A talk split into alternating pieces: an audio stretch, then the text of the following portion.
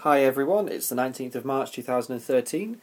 My name's Nick Hopwood, I'm from the University of Technology Sydney, and my podcast today is about the Hammersley framework for uh, critical evaluation of ethnographic research, but I'll be arguing of social science research more generally. Um, why am I doing this podcast? Well, I'm involved in teaching students about different research perspectives, and I do think it's important to understand that different kinds of research are trying to do different things, and that we shouldn't judge one study according to rules that they're not trying to follow, or according to quality criteria that they are not trying to meet. For example, it's no good judging an ethnography according to the rules and criteria of a post positivist randomized control trial. However, some people have argued that research should therefore be evaluated entirely according to the terms of reference or the rules or quality criteria within a particular perspective. Um, so that post positivist research gets judged according to post positivist rules, interpretivist research gets judged according to interpretivist rules and criteria, and postmodern or post structuralist research gets judged according to what they say good research would be. But there is a real risk here, I think. We could have, and there are lots and lots, a growing number of different perspectives and approaches. There is a risk that a completely daft approach, really kind of crazy and wacky, could emerge. And then, if enough people started writing about it, perhaps they created their own online journal, they could internally, as a group, view particular research practices as coherent and good um, and there'd be no external reference point for saying, hang on a minute, that's a load of rubbish. Um, I'm not saying I think that has already happened, but there is a risk, um, and there are perhaps suggestions some people might already feel this is happening in some aspects of social science, that the definition or the kind of a meaningful use of the term research is under threat, and that we might evacuate all meaning out of the word social science or research with some of the approaches that might emerge because as long as we only judge research according to its criteria within the particular kind it is, there is no way of stepping outside of that and saying, actually, I don't think that's any good. I was taught educational research methodology in 2001 and 2002 in the University of Oxford and was introduced to Martyn Hammersley's framework for critical readings of ethnographic research. Hammersley is a British ethnographer and he, in a sense, is quite well known for having a relatively strong empirical thread in his arguments about what good research is, and particularly ethnography. And that partly comes from the fact that ethnography is done differently in different disciplines and in different parts of the world and has changed historically. And Martyn Hammersley is one of a number of people who uh, promote a particular version of ethnography, which actually I quite like, which has a strong sense of evidence and um, dependence on evidence. I think Hammersley's framework has a lot going for it, both as a, a, framework for critiquing ethnography, but as the subject of this podcast is, about things uh, that we might apply to social science research more generally. What I'm going to do is briefly introduce key aspects of his framework, and then I'll discuss why I think it works more widely um, as a way that perhaps we could critique almost any social science research, almost any. And I'll conclude by identifying what I see not as a gap in his framework, but as something which I think is perhaps underplayed, although it fits and has a clear role within it. So let's start with some of the key points. The framework I'm referring to is written up in the second chapter of Reading Ethnographic Research A Critical Guide, which is written by Martyn Hammersley and published by Longman and now has a number of editions. Firstly, I'd like to mention that Hammersley adopts explicitly kind of an anti realist stance, in that he's saying that in the outcomes of research, in the claims we make, there are things like modes of writing which matter. So, how research gets written, the rhetoric we use, cannot be ruled out of this process of research and assessments of its quality. There is always selection and interpretation. and where there is selection, there cannot be entirely objectivity. I'm hoping to do a podcast or a blog about kind of the death of objectivity and why I don't think objectivity is a good thing at another time, but I won't get distracted with that here. Um, and there is always interpretation. And I think, whilst this is obvious in ethnography, it applies no matter what kind of research we're doing. Firstly, Hammersley suggests we need to identify and critique the research focus. Now, in his terms, the focus is the broader problem or topic that is of general concern or can be justified as being important. It includes the kinds of questions we're asking and the justification we give for why those questions matter. The so what question that examiners or reviewers often ask starts with Hammersley right from the articulation of the focus. What focus is this? Am I clear about it? Is it clearly bounded? Is it too big, too small? Is it meaningful? Should anybody care about it?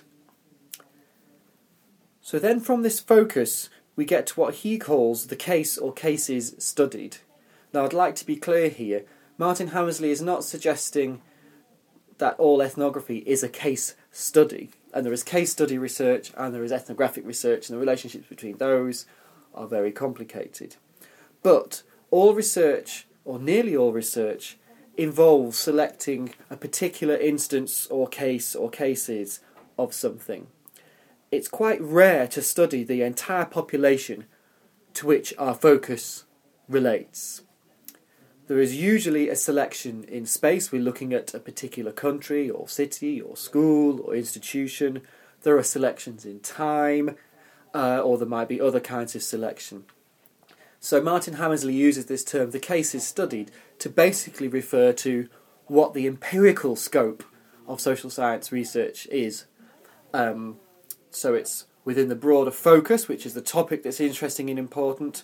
We then look at particular instances of that or the case. And Hammersley tells us we have to be informed about the reasons for those selections and what impact they have on any relationships between what the study actually is about and that broader focus. So we have to care about those relationships between the focus and the case is studied. We don't take that relationship for granted. Hammersley talks about the methods used and in my interpretation, they're a kind of bridge between the case or cases studied and the claims that researchers then make. Methods used includes things like sources of data, the relationship between the researcher and the people studied, analytical techniques, and ultimately evidence. Now, sources of data in his ethnographic world might include observations and interviews and the variation between and within forms of data. Um, the relationship between the researcher and the people studied shows that Hammersley is very aware that research is not kind of a purely objective endeavour and that in social science, as researchers, we're also people who have relationships with those people who, with whom we are studying or who are interested in research is about. Analytical techniques might be more or less well described, they may be more or less systematic or rigid in their application, and there's no one right answer to this in Hammersley. It does entertain possible variation in this. One of these, each of these things is not judged in vacuo by itself or according to a textbook rule. Rather, the methods are brought in as this bridge between cases and claims, about evidence and argument. So, what are these things called claims? The claims made relate to the case or cases studied. Okay? So, researchers have a broad focus, they then go more specific and take a particular case which they get empirical data about and the claims are made about that case on the basis of that empirical data, which is generated and not collected. And there's a brilliant blog by Pat Thomson about that if you want to follow that up. Hammersley talks about different kinds of claim descriptive claims, definitional claims, and explanations. And I'd like here to point out that I think it's really nice in Hammersley that he's talking about ethnography. Randomized control trials and experimental studies are not the only studies, in my view, and also in his, that can explain something and even make causal kind of claims. There are also value claims, which still in Hammersley we treat according to their relationship to the evidence gained or generated. Now, what's important is that in the methods there, we have quality criteria that we associate to the processes and the outcomes of data generation. So we critique the methods that were used, but also the quality of that evidence. We don't take it for granted. And so the link between claims made and the cases studied has this evidence in the middle, which we judge in its own terms, and we also judge in terms of whether it supports the claims that are made. Now, conclusions in Hammersley relate to the focus. Remember, we started with the focus as that broader topic of what's interesting or important or significant or is a problem. Now, we can make the leap from claims to conclusions through theoretical inference, empirical generalizations, and another, a number of other practices. And again, we need to care about the relationship between claims and conclusions. This distinction is really important, and on page 36, Hammersley says why. I quote The distinction between the two is important because assessing the validity of such generalizations, by which he means conclusions, is an added task over and above the assessment of the claims themselves. What he's saying here is that the criteria for assessing claims and the criteria for assessing conclusions are not the same. And I think that's really important. Claims are highly linked to our evidence and are re- related to the cases studied. Conclusions relate back to the focus, and the conclusions have to say something about the focus. Something may be a very, very good claim with great evidence base and a strong link to the case studied, but it's not a conclusion. It's a poor conclusion because it doesn't relate to a focus. The conclusion has to do something else. So, next part. Why I like the Hammersley framework and why I think it applies more widely than as a critique of ethnographic research. One of the appeals for me is the strong role that evidence plays in Hammersley's framework.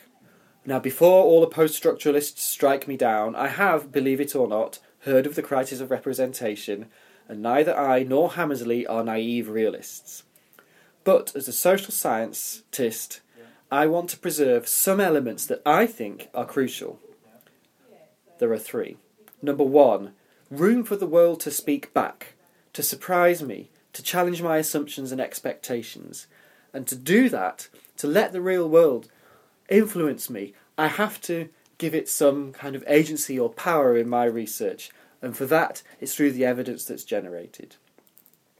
I also think personally that in social scientists, as social scientists, we need to avoid being ambivalent about concepts of or relationships we have with data and evidence. Just because, as post structuralists will tell you, we don't have direct access to reality, and because we are involved in the production or generation of evidence, doesn't mean that anything goes. I don't think contemporary paradigms or perspectives, post structuralism, postmodernism, critical approaches, are an excuse for being flabby with our evidence or what it means to generate evidence of something. Thirdly, I think in social science it's crucial to have a balance between accepting that there are multiple valid interpretations of a particular event or multiple ev- eval- interpretations of the same set of data on the one hand, and the use of evidence to constrain what we can say about the world and to strengthen the warrants for the things we do claim.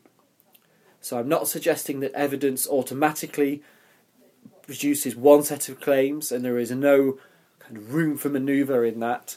Yes, there are multiple sets of claims we might make, but evidence has to play a role in constraining that, and we have to use evidence to strengthen the warrants of the claims we can make. Other reasons I like this framework are because it explicitly gives us different criteria for assessing claims and conclusions. Too often, I've seen students or other researchers criticise an author's general conclusion as if it were a specific claim. Claims and conclusions are different and have different links to evidence. It's not that conclusions have no basis in evidence, but they have to go beyond that and draw on a range of things like theoretical inference, creative insight, perhaps even speculation, to argue, suggest, or consider what the claims mean for a wider issue. A student or a researcher would be right to debunk or criticise a claim because it had a poor or shoddy evidential basis, particularly in terms of its relation to the case studied. But to say that of a conclusion, I think, is unfair because in conclusions, we're wanting researchers to take their claims and do something with them. So, in that process, there is a distance from the evidence and the case studied, and we get back to the research focus. So I like Hammersley's framework because he explicitly makes us pay attention to that difference. We don't criticise conclusions as if they were claims. And conclusions can be speculative, suggestive, or argumentative, and other things. Another reason I like Hammersley's framework is that methods are not a question of application of techniques, but are linked to the relationship between claims and evidence. Methods underpin the generation of evidence and the analysis and interpretation of that evidence which leads to claims. Methods are centrally woven into the heart of research and not reduced to off the shelf techniques that are simply applied. So, does a framework for critiquing ethnography really apply to other approaches in social science? I'm going to go out on a limb here and say yes. I cannot think of a research approach, positivist, feminist, critical, action research, post structuralist, whatever, where any of the following wouldn't be important or reasonable as grounds for judging quality. Here we go. Number one, the justification of an important focus. Number two, a clear relationship between that focus and the case or cases studied. Number three, robust methods creating rich, strong evidence as a basis for meaningful claims that can be traced back to that evidence. And four, wider conclusions that move beyond but have a basis in the claims made. All of those things, which are essentially the Hammersley framework in a nutshell, in my view, I think apply to any kind of social science research or useful questions to ask. I'm not suggesting that this does away with the need for clear ground rules specific to particular approaches. For example, the design of randomized control trials or other conventions and assessments in terms of what kinds of evidence are generated or what relevant conclusions mean. This framework doesn't cover everything, but I've yet to find an instance where the questions it leads us to ask were not useful in thinking about the quality of the research at hand. Final section. What might be missing from Hammersley's framework? And I say this reluctantly because I don't think it's missing so much as something that's perhaps underplayed. Those of you who have been reading my blog posts will detect a thread of references to aesthetic dimensions and qualities in research. This is something that isn't highlighted so strongly in Hammersley's framework, but which I'm increasingly seeing as important and much of this is through reading work of Italian scholars like Silvia Gherardi and uh, Antonio Strati in practice based studies in organisations. By aesthetics in research, I'm thinking of things like number one, a well articulated focus that is precise and specific without closing down on the richness of key concepts. Number two, an elegant or parsimonious design and qualities like richness and texture in evidence generated. Number three, a balance between complexity, precision, and tolerance of ambiguity in claims made. Number four, scope for creativity, inspiration, intuition, and gut feeling in the process of making claims. Not throwing evidence out of the window, but allowing artistry to come into the way we engage with evidence.